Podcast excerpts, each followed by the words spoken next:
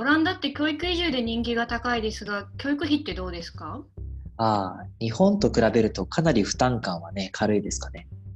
うん、エストニアもそんな感じですね。ヨーロッパはそういう国多いですよね。日本とかアメリカと比べると教育費がかなり抑えられてる。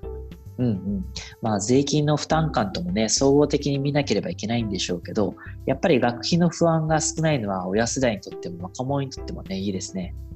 そうですね、まあ、それでもやっぱり親に習い事に回せるお金があるかとか成人後も生涯学習に回せる余剰のお金が作れるかでだんだん差がついていくとこありますよね。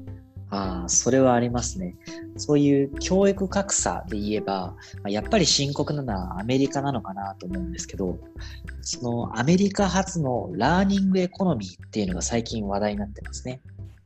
ああ、スキルは新たな通貨となるって歌ってる非営利組織ですよね。うん、ユーザーの教育とかスキル、キャリアに関するデータをシェアするプラットフォームみたいなものを開発してるんですよね。そうです、そうです。そろそろ試験運用が始まるみたいですよ。なんかあの今後10年をめどに国連の持続可能な開発目標のうち教育関係の目標の2つを解決するっていうゴールをね設定しているみたいです。うん、というとまずは教育の平等の達成ですかね。データの共有プラットフォームで平等達成っていうのはどういう仕組みなんですかね。今あのビッグデータって各国の政府とか企業がものすごく欲しがっているものじゃないですか。うん、そうですね。教育への投資効果とかあと特定のスキルを持つ人材の分布みたいなデータって今すごくこう価値があるものになってきてますよね。うんでまあユーザーはその自分のデータを任意で提供して企業とか公的機関がそのデータを買うことでその資金を使ってユーザー自身が何か新しく学べると。うんなるほどだからスキルは新たな通貨となるなんですね。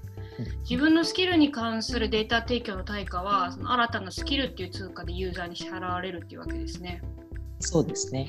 で、そのラーニングエコノミーのもう一つの目標が、すべての人に働きがいのある人間らしい仕事っていうのなんですけど、うん、ユーザーのキャリア構築をラーニングエコノミーがヘルプするっていうことですか？そうです、そうです。あの各ユーザーが提供している大量のデータを個人を特定せずに分析して、その解析に基づいて AI がコンサルテーションを提供するみたいな。なるほど。ビジネスの意思決定がビッグデータ活用によるデータドリブンになってきてますけど、その個人のキャリアプランニングバージョンっていうところですかね。うん、うん、そうですね。あとそのデータを1箇所に集めて、ユーザーがそこから直接必要に応じてさまざまな資格証明を提出できるので、利便性っていう点でも、まあ、メリットは大きいかなと思います。るほど。私編入と留学経験してるんですけど、まあ、語学証明とか成績証明とかも紙ベースでだともうかなり煩わしかったですからね。でもこういうデータ共有プラットフォームの話って、まあ、データ管理の安全に関する懸念って絶対出てきますよね。そうですね、まあ、それで採用されたのがブロックチェーンですね。うんなるほど。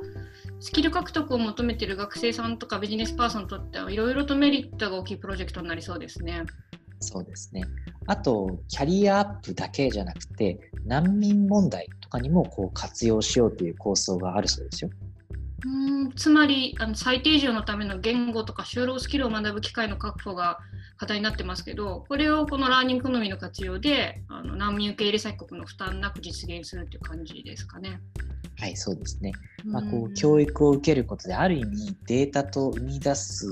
えー、という仕事をして、こう対価を得るっていうそういう状況をね作り出すんですね。なるほどここれまでいろんな教育メソッドって結構思想的なところが大きかったと思うんですけど、まあ、とかもデータで見ようという動きが年々強くなってますしそのデータの持つ価値ってどんどん大きくなってますから、まあ、この話も理想論みたいで結構現実味のある話かもしれないですね。うんうん、まだこのラーニングエコノミーっていうのはまあ実験段階の取り組みですけど、まあ、今後ね、教育の平等と働きがいをもたらす存在としてかなりね期待されてると思います。